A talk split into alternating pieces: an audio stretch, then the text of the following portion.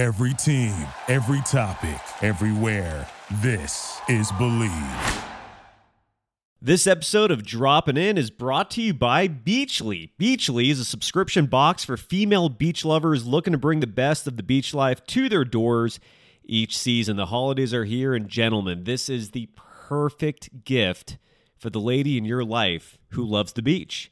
Each box comes with 6 to 8 pieces of premium pieces of beach-inspired apparel and accessories, which includes home decor, beauty and wellness, fragrance, and more from brands that are based in California, Hawaii, and all over the world. And here's the crazy part in terms of value. Each box is worth over $200 in terms of the swag that's included, but it only costs $99 per box. You get 4 boxes per year for each season. Right now, we are in winter. And best of all, right now, because it's the holidays, each listener can get $25 additional dollars off of that regular price of $99 by going to beach.ly. That is beach.ly, beach.ly. And if you use the discount code BELIEVE, that's BLEAV, you get that extra $25 off from that $99 price. And again, this is over $200 worth of amazing apparel and items for your lady. The holiday season is just around the corner. Beachly is the perfect gift for yourself or the man or woman, child, friend, or relative in your life who loves the beach. Even if they live far away from the coast, Beachly sends the best of the beach lifestyle straight to their door each season. All of the pieces from each box are high quality, stylish, and best of all, items they'll actually use and love. That's Beachly, beach.ly. This week's episode of Droppin' In is also brought to you by 8 Sleep. Let's talk about sleep. It's vitally important. If you don't get a good amount of sleep each night, which is typically at 8 hours, meaning you have chronic sleep deprivation, you can have depression, you can have diabetes, obesity, even cardiovascular disease. We need 8 hours of sleep. If I don't get my 8 hours, I'm cranky, I'm irritable, I'm not functioning at an optimal level. I'm just not. I'm not 100%. And one of sleep's biggest problems is temperature. Typically, if it is too warm, you don't sleep good. And if you sleep with someone else, chances are your ideal temperature is not your partner's ideal temperature. Well, I want to tell you about the Pod by 8 Sleep. The Pod by 8 Sleep is a high-tech bed designed specifically to help you achieve optimal sleep fitness. It was designed by leading sleep researchers after tracking 43 million hours of sleep. And here's the best part, is you can control the temperature on your side of the bed. It doesn't have to be universal. So if you like your bed cool, and you like your partner likes the bed warm, now you both can have that at the exact same time in a crazy comfortable bed. Try the Pod for 100 nights, and if you don't love it, we'll refund your purchase and arrange a free pickup.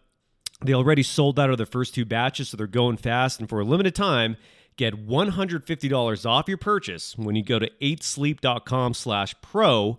That's eight sleep.com/pro. Again, 8sleep.com/pro. And this week's episode of Droppin' In is brought to you by MyBookie. It's that time of year. Christmas is coming up quick as we're approaching the 25th, and our friends at MyBookie want to make your season special with 12 days of gifts. MyBookie is already one of the most trusted and reputable sports books in the industry, and this holiday season, they're getting into the spirit of giving with 12 straight days of giveaways. That's right, 12 days of gifts, a brand new gift every single day, so you could take your game to the next level. And look, surfing is competitive. It's organized. The WSL, you can bet on that action too. MyBookie, right? The NBA is also in full swing. So is the NHL. All the college bowl games are coming up. The NFL, obviously. Go to mybookie.ag right now. That is their website. It is mybookie.ag. And if you use the promo code BLV, that is short for Believe, again, the promo code is BLV, you get half off your initial deposit and free wagers. And that's just the start of your savings. Make sure to check the site out during this promotion because they're going to be something new every day, and you're going to want to take advantage of these deals. So go sign up for MyBookie with our code BLV and start winning today. And now here he is, Robert Wingnut Weaver, the man, the myth, the legend. Drop it in. We're putting the band back together. We're on a mission from God.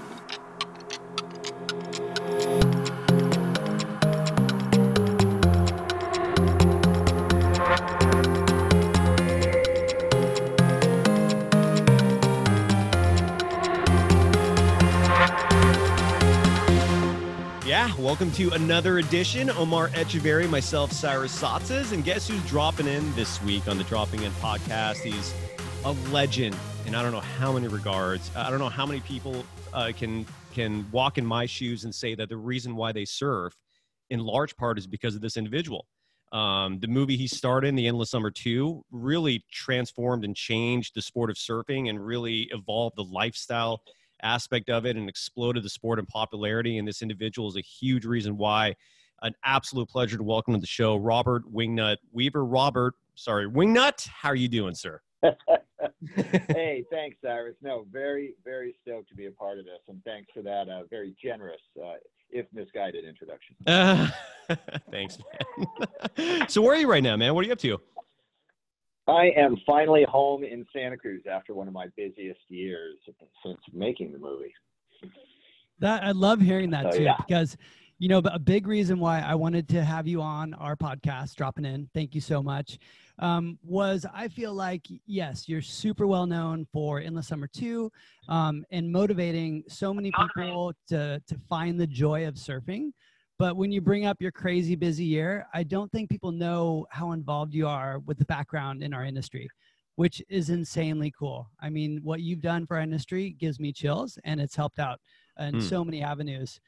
So I know you've been really involved with the longboard events, and you just got back from one. I'd love to have you break it down. Yeah, thanks, Omar. I've been helping out with the WSL with their longboard tour, and this year we actually had a truly effective tour with our first venue being Nusa, then moving to Spain, then New York, and finishing up with the 10,000 event in Taiwan for the World Championships. And I just got back a few nights ago from that. Oh, there's a bunch of you guys in Taiwan. We've been talking about that. I know. Yeah, Travis Logie was, he's coming on our show pretty soon, Wingnut. And he was there for the junior. Yeah, he keeps postponing. He's like, dude, sorry, guys. Like, I'm in a time change. But yeah, we'll have him on soon. Taiwan, how is it, man? Yeah. It's epic. I mean, it's another one of those, you know, islands that you kind of should have surf. You don't think it has surf, but it actually has great surf. Water's warm. People are fantastic. It's just that most people, if they're going to fly that far, are, you know, on their way to, you know, Indo or the Maldives or somewhere else. But it's an absolutely fun surf destination with, if you looked at any of the surf from either the QS3000, the Junior World Championships, or ours, you can see how pumping it can be there. I watched some of it online. Dude, the kids are going off. And a friend of mine just went there and he said, I mean, yeah, he it has kind of a little bit of everything, which sounds really cool. You have a couple long waves, kind of soft waves, and a few offshore barreling waves. Looks fun to me, man.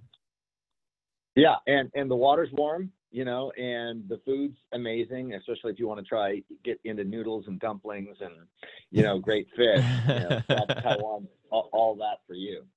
Nice. And so what is your official title with the longboard tour? I know you and I have talked a bunch about it, but I'm always curious, is there an official title or are you, I like to think of you kind of like the grandfather. I would love, I could throw like 10 titles on there. Thanks, Omar. The grandfather. Oh, no. No, I am, everybody does kind of refer to me as dad on the tour. And I don't actually have, other than being part of the broadcast crew, I don't have an official role with the WSL. I just have been so connected with the owners and management for so long that when they needed advice on the longboard end of it, I was the one that they went to. And they were getting advice before they asked. That was pretty upfront with what I thought needed to change. And I think, you know, we were really fortunate that we had Will Hayden Smith, who runs Australasia for the WSL, looking out for us, you know, up until Devin Howard took over the job of the longboard commissioner. Gotcha. Well, and so now from an outside perspective, whatever you guys have done is really cool. I know I've told you my opinion quite a few times, but I mean, it's rad. It's what I would like to watch in longboarding. Yeah. And thanks. And it means a lot. And that's kind of what the theory was. I mean, we've watched the evolution of longboarding from, you know, the late 80s and early 90s go get into super high performance longboarding. And that just failed to resonate anymore. It was interesting when it went that way. But nowadays, when you're thinking of longboarding, it's that whole logger school aesthetic, single fins, and kind of celebrating the best of the past and trying to modernize it a little bit. And I think that's where we are, with some amazing equipment and some fantastic athletes. And what I wanted to do is give this next generation a chance to get sponsored, to travel the world, and to experience the things that, you know, that group that Joel and I were part of did. So it was great that the WSL listened and the sponsors are listening. I mean, I think, you know, we're going to be stealing a little bit of money from the CT side of the world because we're more the lifestyle than the CT guys. I mean, they show up to the beach, they train real hard, they surf, and they split. You know what happens when a bunch of longboarders show up? We stay all day. Like that. We got split. The coolers. We got the stuff. We're gonna hang. Oh yeah. So we are the hang. That's very marketable, actually. Oh, no, for sure. Yeah, I mean, you know, you look at the essence of longboarding, like the lifestyle part of it. I mean, how appealing is it? I mean, you know, good looking. You go to the beach. You ride a couple fun waves. Oh yeah. Way more girls do it, yes, right? Yes, so exactly. it's have a couple drinks. I mean, come on. Yes, dude. Light a J. You've been down at our Omar's been down. You bring the family down to the beach, the little cove, and family's there, longboards everywhere. Everybody's borrowing boards. The kids are going tandem. You know, mom's got the little one on the nose of the board, paddling it around, chasing otters. I mean, it's the real show. You know, when it comes to what people want to think surfers do, it's what we do. Oh, yeah. Little nuggies and string bikinis. It's just a beautiful thing. Longboarding is the way to go. And, Wingnut, speaking of the tour, you know, Omar and I, a few months ago, we covered this random story, and I think this is all over, you know, whatever, you know, websites publish surf stories. There was some drama. And I don't know if it had to do with this rule change where you're trying to aim more for the lifestyle versus high performance, but I think one of the competitors on the tour was flipping off the judges and the camera. Are you familiar with the story, and could you elaborate on it? I was there. That was my screensaver on my phone for a month after that. Nice. Yeah, and I mean, that's a very passionate athlete, Edward Del Perro, who thought he didn't get the score, and thought he had the score and didn't, and expressed his views. And you know, he had to pay a fine, just like the CT guys, if he wanted to continue on the tour. Right. And that is part of the shift of trying to make, you know, anything that is shortboard inspired as far as turns and maneuvers and body language is bad. You know, and he's from a generation that was trying to do, you know, what we call hang and bang. You can hang 10 with the best of them, and then you can smash the lip with the best of them. But that's not what we want to see. You know, though, if you can ride off the tail that well, you should still be on a 5'10". Yeah, I agree. You know, if you're gonna ride something over 9 feet long, you need to draw the lines and pay respect to what those boards do. Yeah. And so that's the change we put forward. That's awesome. I mean, hey, like some people don't know, but in the past, a few world champs were really good shortboarders. I was friends with a few of them, and they turned into longboarders so they could win titles. I mean, and that was back when, you know, you were rewarded for kind of like manhandling waves on a longboard, which was like, I mean, not fun to watch. You know, I don't want to name these guys, but I was close. Name them, O-Dog. Name them. Throw names out. Colin was the big one. Yeah, Colin was the big one. Colin McPhillips. I mean, but the crazy part is he made a lot of money doing this. So, I mean, it was appealing to a couple of guys. And, hey, one of them was Jeff Moisa, who I'm still friends with. You know, I was it's crazy. World team with him, and then he goes longboard. And here's what happened was, longboards, you know, after Endless Summer 2, we started to make them more easier to ride for the average guy. Put a little bit more rocker into them, give them multiple fins, give them those bottoms that are a little looser. So, you know, a guy that surfs, you know, once or twice a month can feel that his board is loose and performs. And so in the marketing and selling, we're showing, look, these boards turn almost as good as the short board you wish you could ride. I mean, that's where that came from. And I think those boards still have a place for the recreational surfer that, you know, wants to, you know, cruise around and make some nice turns and feel good about his surfing. Right. But like for where the challenge is trying to ride, you know, single fins and draw the lines and do the footwork, and it all has to flow together. And that's what it is. It's this constant flow between going to the front and the back of the board and using the full rail, not doing a, you know, a carving shortboard turn. So we've got it. We've got great criteria. We've got great judges. And now we're just working on getting venues. I think we're going to get Malibu for next year's tour, and that's going to be fantastic. Wow. Oh, dude. Yeah, that's the iconic spot for sure. Right? There, I mean, the two goals for me was I'd like to see the tour at Malibu, and I'd like to see it in Waikiki as well. Oh, ooh, that'd be awesome. Yeah, those are your longboard meccas. Yeah. Amazing. What about cows? Can we get cows in there? Yeah, some cows. Get some no cow. I'd rather be at the point, but that's fine, Omar. We'll take cows. We won't mention the other waves, right? we don't have time to watch somebody ride away from outside cows all the way in. That's true. Where do you judge it from there? Yeah, there you go. Awesome. Oh man. Boy. Well, it's exciting to watch, and I've done a great job. You know, Wingnut, The Endless Summer is a movie that changed my life forever, and I think it changed a lot of people's lives forever. Until I saw the movie, I was a landlocked sports geek. I played, you know, team sports, you know, football, basketball growing up, and loved watching it. And then I see this movie, The Endless Summer, when I'm in my teenage years, and I'm like, looking at this going, what the fuck is this? Like, why am I not at the ocean every day doing this? And then, of course, you know, a few years later in my life, I mean, those movies are like 30 years apart, but then a few years later, The Endless Summer 2 comes out. And that movie really resonated with me so much more because of how much more modern it was, because the two stars of the film, you being one of them, were closer to my age, right? And Bruce Brown did a brilliant job in terms of making a sequel that really matched the original. That is one of the hardest things in film to do, and he somehow did it.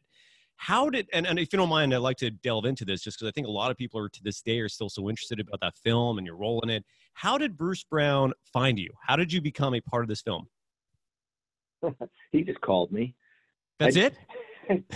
Simple's got a phone call. I never met him, so imagine the cold call that it is. You know, it was January 16th at 1:15 in the afternoon. And my phone rings. And is Wingnut there? I'm like, yeah, well, this is Bruce Brown. And we're thinking of doing the sequel to the – and he just digs right in, right? And I'm like, who is fucking with me? There's no way this is real. But, like you, I'd watched The Endless Summer. I owned all the VHS copies of his other surf movies, and that voice is very recognizable. Yes. And all of a sudden, you know, two or three phrases in, I realized that this is actually Bruce Brown, and he's asking if I'm interested in being a part of this. So I immediately said yes. You know, I've got to mow the lawn, do the dishes, but I'm ready this afternoon. And what Bruce says, just, hey, hold up, slow it all down. Just wanted to know if you were interested. And then he said, look, I'd like to meet you in person because I've gone around the world with an asshole and I don't want to do it again. Who is he referring to? Do you know? That's epic. That would be Mike Henson. Oh, love it. Right. So that's epic. So I'm like, hey, I'm not an asshole. You know, ask mom and dad, because he actually is good friends with my surf parents, Mike and Sharon Marshall. And Omar remembers Sharon, always running around with a camera. Great people. But so Bruce goes, they'd lie to me no matter what. So he said, the next time you're coming south, why don't you stop in and visit? We'll go surf the ranch, because he lives in Gaviota, California, just outside the Hollister Ranch property. So, you know, 3 weeks later, I ended up going down and seeing him and spent 3 days there. And he said I had the job. Wow. Was it an audition? Did you just want to kind of hang out with you to get a feel for you? Like how did that go? Just wanted to hang out with me. We went surfing at Big Drake's on a real nice swell. Spent a couple of days hanging out with him and his wife Pat, and Dana was still living on the property at the time. Nancy was around, so I got to meet the family and we got to talk it through. And then a month later, we were drawing names out of a hat. Not really that bad for Pat O'Connell's role, but it was going to be Kelly was obviously the first choice, But that ended up being the year. 91 was the year that Kelly won his first world title, and was the year he was starring on Baywatch. Wait a second. Hold on. You're sitting here telling me, I don't think I've ever read or heard this before. You're sitting here telling me that Kelly Slater was the original choice and he backed out? I bet. Yeah, he didn't back out as much as we threw him out because he didn't have an available schedule. Cool. You know, he was so focused on the tour and understand the contract I signed with Bruce and that Pat O'Connell signed with Bruce was that we were on 24-hour call for 2 years. Yeah. Wow. You know, I remember this vividly because we were down at I think it was the U.S. Open of Surfing, and it was kind of, a lot of us were about to turn pro, coming off the ISA World Championships and all that. And I remember Pat, you know, mentioning it to a group of us, and we're like, "What? Endless Summer 2? You're gonna do that?" He's like, "Yeah, I don't think I'm gonna try to qualify like all you guys." we're like, "You lucky girl!" Like, yeah, really? smartest decision ever. Yeah, you're gonna get paid to do what? Like, you know, and everyone was all about competition. This was right before the photo era of professional surfing, so we were still in competition mode. And I remember, yeah, it's like Keith Malloy, a bunch of us were like, "No way, you lucky burf." Yes, you lucky fuck. But no, it was great. And what happened was when Bruce realized that Kelly couldn't do it, he went to both Surfer and Surfing Magazine and said, "Give me your list of your top 10 guys that you think would be fun for this role." And Pat's name was actually on the top of both lists because he was so much fun to hang out with, travel with. His energy was good. So Bruce invited him up for one of the days we were doing a camera test. We were trying to figure out whether we were going to use Kodak or Fuji, and it was just going to be a surf day at the ranch. And so invited Pat to come up, you know, for his quote unquote audition, just to meet him, just to see how it would be. So he brings Shane Dorian and Todd Chesser with him. Okay. Those two guys can surf pretty good. Oh yeah. And they're good guys too. So they're great guys. And there was a bunch of free food and beer, so they came along for that. Exactly. But Pat asked me after about 3 hours, he goes, "What do you think? How's it going?" And I'd already talked to Bruce. It was already done. It was going to be Pat. And I go, "I don't know, Pat. I mean, you know, I think you surfed really well, but, you know, those other two guys killed it out there. Why don't you bring them?" And to Pat's credit, he never even flinched, you know, that never thought that he was like shooting himself in the foot. It was more like, "Hey, if I don't get it, at least one of my best friends does." Oh, that's a good attitude. That says a lot about who Pat O'Connell is. Yeah, that does. No, that's because you're right. A lot of people will be suddenly shaking and quivering with their insecurities, going, "Wow, did I just what did I do?" Yes. I blew it. You know, it's funny though, you look at that casting and you know, it couldn't have been two better people, in my opinion.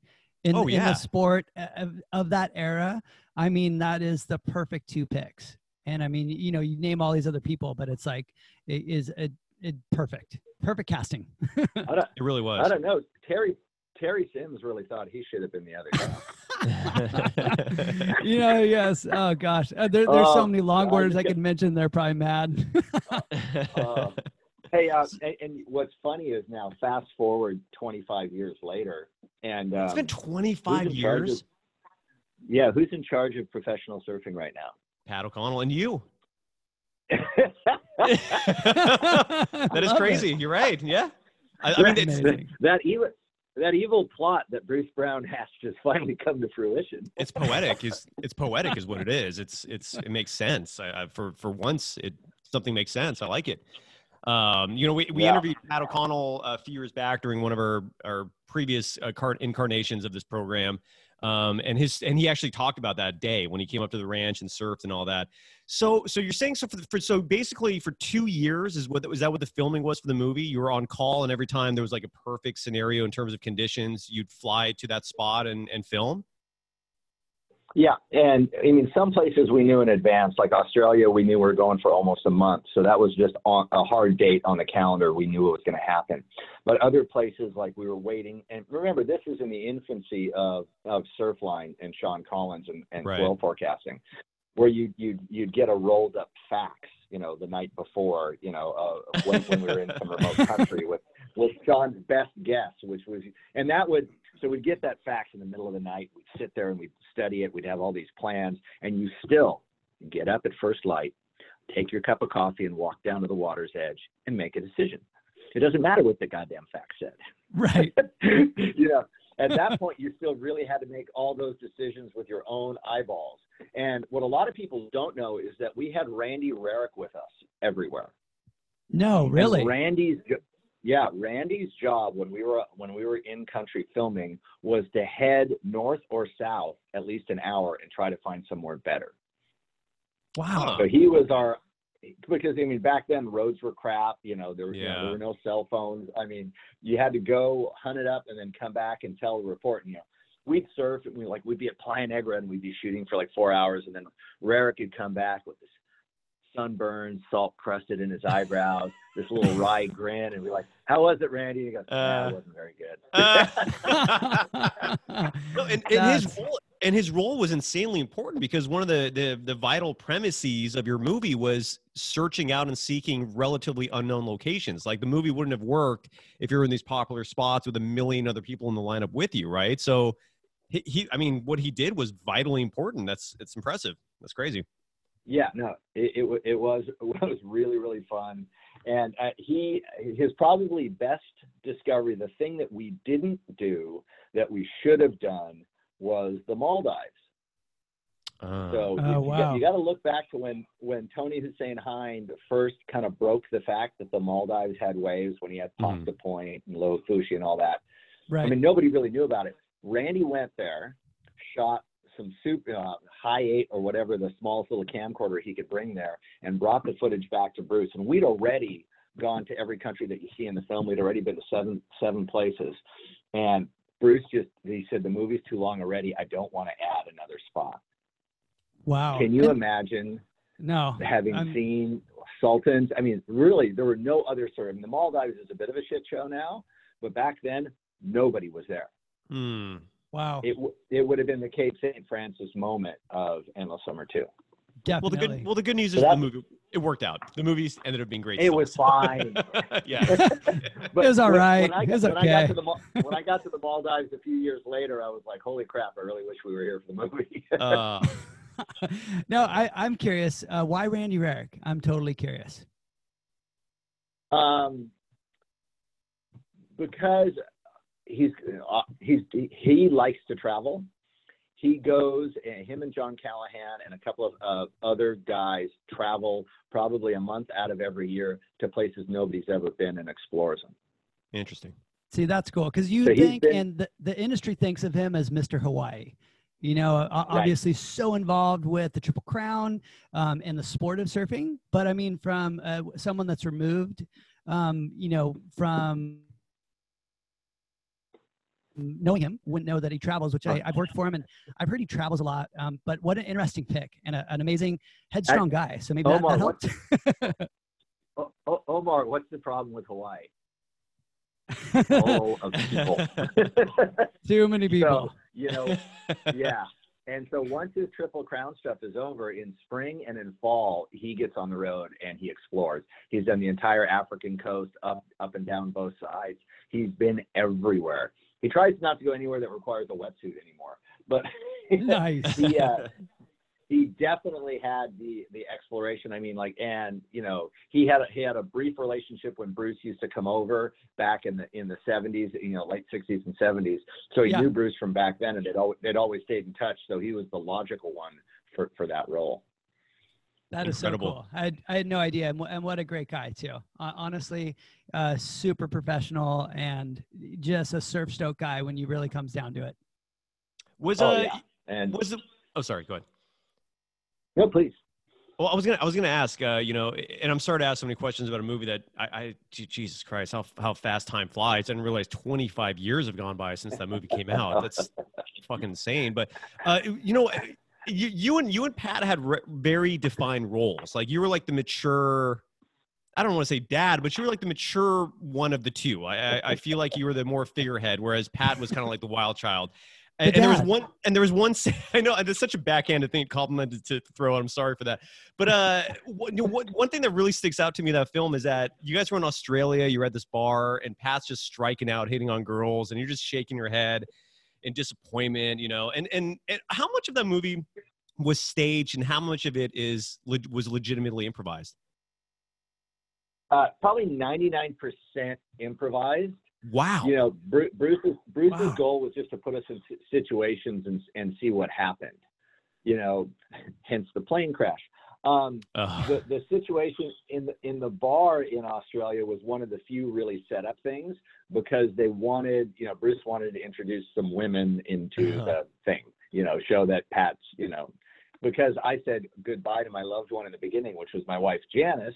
You know, it wasn't going to be me hitting on a girl in the bar. It had to be Pat. So that was just, a little weird. That was just, yeah, that was just Bruce wanting to make it. He didn't want it to be a film that only played in the Castro. Two young men in bathing suits traveling around the world, meeting other young men in bathing suits. This is Endless Summer 2. It works in pro wrestling somehow, but I hear what you're saying. Yeah. So the movie comes out. It's a huge fucking hit. I mean, this thing exploded and made you a household name. Even to this day, if you say the word Wingnut, just everyone knows who you are, right? What was the experience like after the movie came out? How did your movie change? How did your life change? Well, it was as Bruce had said, this movie's going to create opportunities. It's up to you to be heads up and take advantage of them. So Pat went back and, you know, he jumped back on the tour and really became, he's 10 times a better surfer now than he was in the movie. I mean, his surfing matured and everything. I mean, it was just blew me away watching him, you know, especially through all the fun drive-through films and all the other stuff. But for me, it was like, it gave me the opportunity to avoid competition. Like Omar was talking about how nice it is to not have to put on a jersey. And I became, when the magazines were unsure of a destination, of what the quality of surf would be, and they'd want to bring a longboarder, they'd just bring me. So I had the next 5 to 10 years, you know, as a sponsored surfer, but I was the traveler, right? I got sent places. I did promo tours in strange places, and the magazines took me to Iceland, and I went to northern Japan, and I got to do all these unique trips because they knew I was the go-to guy for that. They could trust it, thanks to Bruce. Yeah, I mean, rest in peace, Bruce. And we've had his son Dana on the show. I think after he was he released Dust to Glory. Great family. And what do you do now, Wingnut? Are you still married? Are you? I'm guessing your home base is still Santa Cruz. What's life like these days? Do you have kids? What's going on? Yeah, Santa Cruz is still home. Been in the same house. Omar knows where it is. Janice and I have been married for over 25 years. Wow. We have a baby boy named Cameron, who Omar knows, who's 22. I love Cam. Great kid. Great kid. Baby boy. I love it. And Cam's currently up at the State Park Academy. He's studying to be a park ranger. So he'll be a state park ranger in about 6 more months if he graduates from the academy. And all is well. And then for what passes for a day job, and just get ready to hate me even more, is okay. I organize private surf trips. What a bummer. So I put together painful life. Surf experiences. For some of the neatest people in the world. How do these people find you? Yeah, is there a website? Nope. So do you have like an agent or like what's the secret channel that these? So it's just word of mouth. It's just literally a word of mouth thing.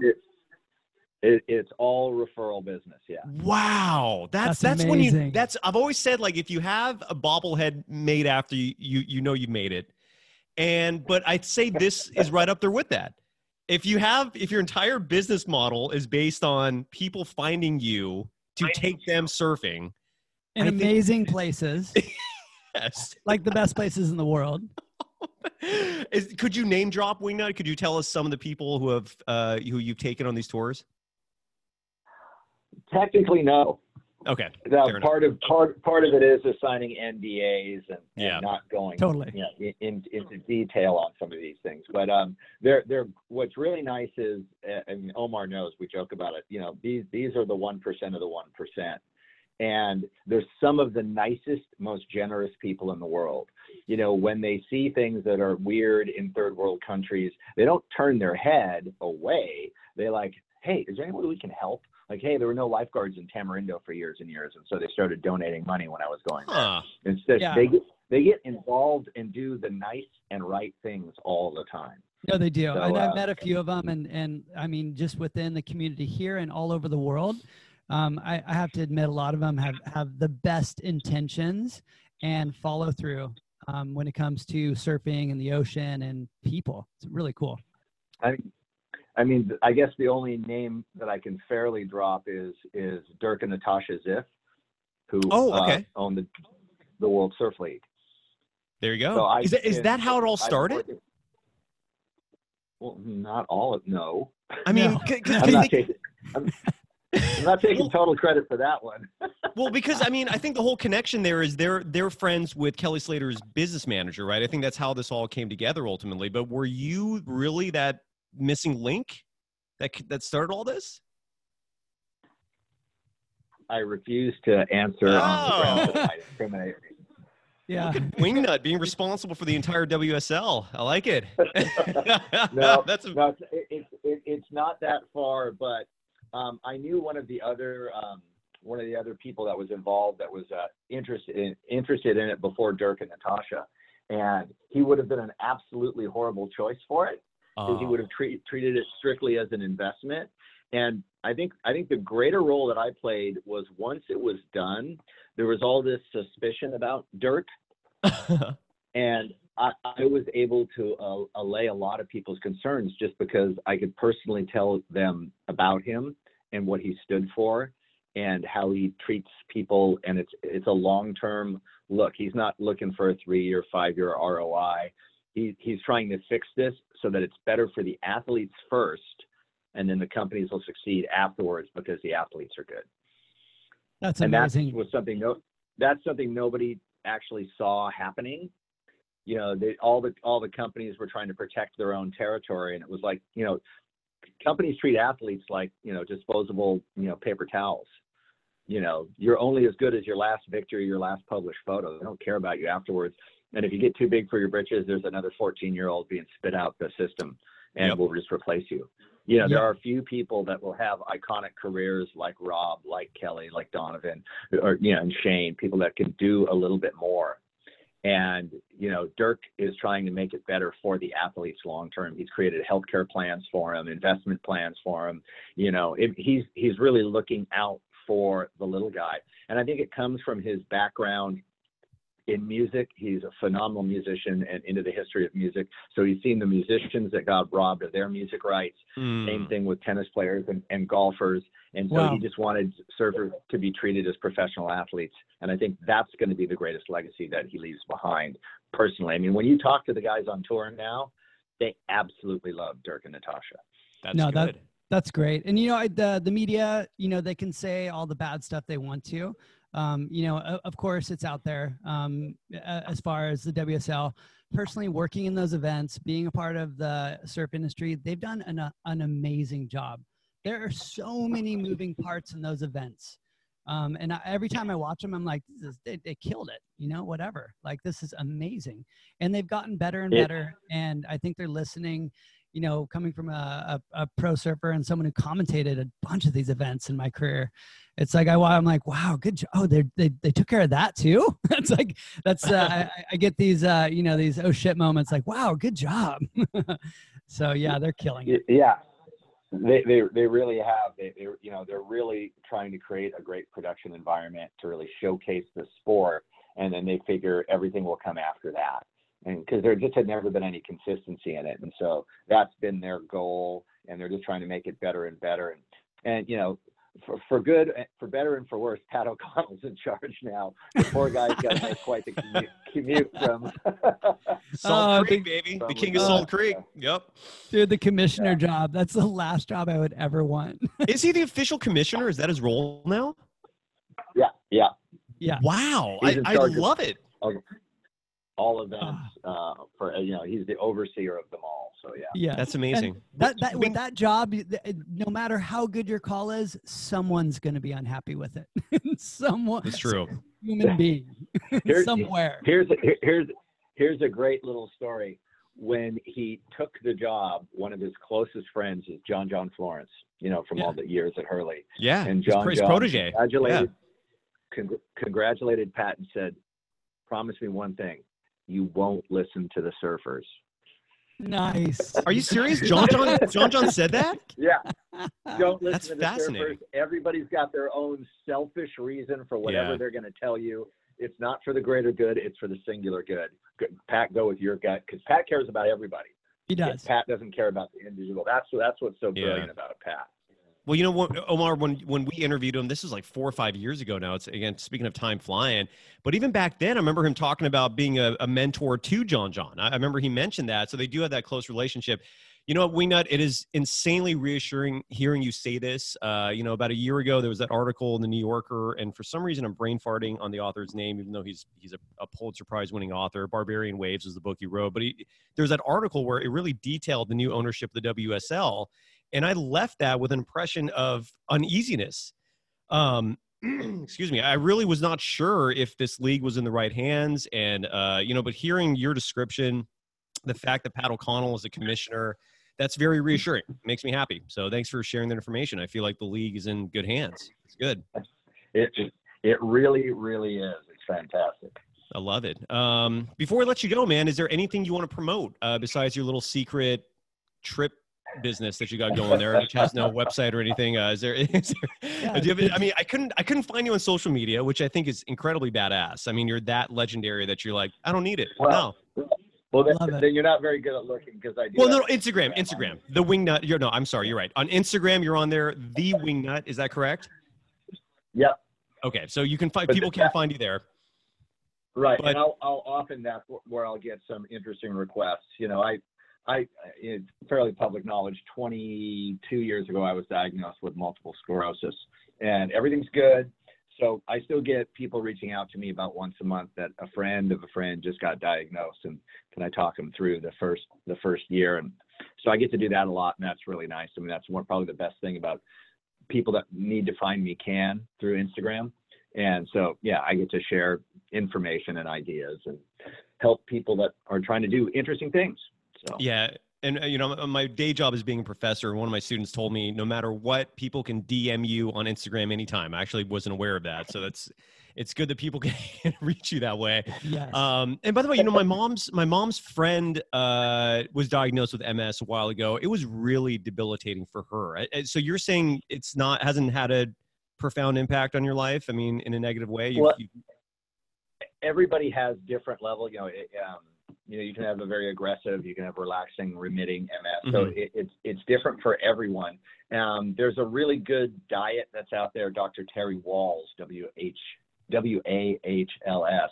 And that's a really good way to try to treat your body a little better and regrow some of the myelin in your brain, where it's an autoimmune disorder. So there's a lot going on. But yeah, I'm very fortunate. I know that. I just got lucky with the version that I have, and then nice. The few changes I made in my diet seem to have helped. I get enough vitamin D, which I think is key to overall health. That's for sure. Yeah, you have Billy. Job. Yeah, dude, you have billionaires taking you on surf trips. Yeah, sounds nice. I love it. No, it's different. I'm taking billionaires on surf trips. It's different. Correction. I'm working. They're having fun. My apologies for the mistake there. And if you're a billionaire listening, just go to Instagram and find The Wingnut and send him a DM, and you're set. There you go. You probably know one of my other clients, so talk to them first. Okay. There we go. Absolutely love. That's great. And next time you guys want to do this, let's not do it with a peaking swell and a dropping tide. I mean, deal. I know. No deal.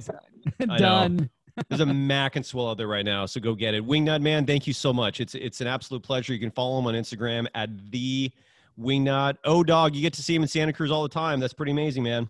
Oh, no, thank you, Wingnut. You are a true legend, buddy. Thank you. Yeah, it's a pleasure talking to you both. Likewise, man. Take care, Wingnut. Great talking to you. Thank you. Happy holidays. Yeah, same, man. All right, and that's the legend right there. Wingnut. That's crazy, oh, dog.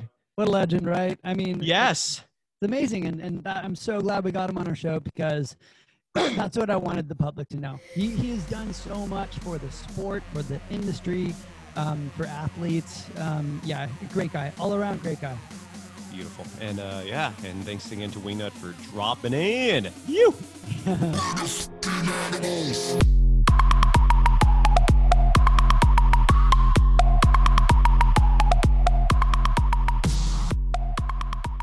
With the holidays just around the corner, now is the time to order holiday cards for family and friends. Only this year, why not create custom holiday photo cards quickly, easily, and affordably at SimplyToImpress.com. SimplyToImpress.com is your holiday photo card headquarters with thousands of unique Christmas cards and other designs to choose from. All you do is upload your family photos, personalize the text, and you're done. SimplyToImpress.com prints your cards on your choice of premium card stock in just a few days and rushes them straight to your door. Maybe that's why the New York Times Wirecutter named Simply to Impress their favorite photo card service. They even offer foil cards and hundreds of great holiday card designs for your business too. Place your order today to save 30% and get free shipping. Just enter promo code DEAL at checkout. Save big on holiday photo cards today using promo code DEAL at simplytoimpress.com. That's simplytoimpress.com.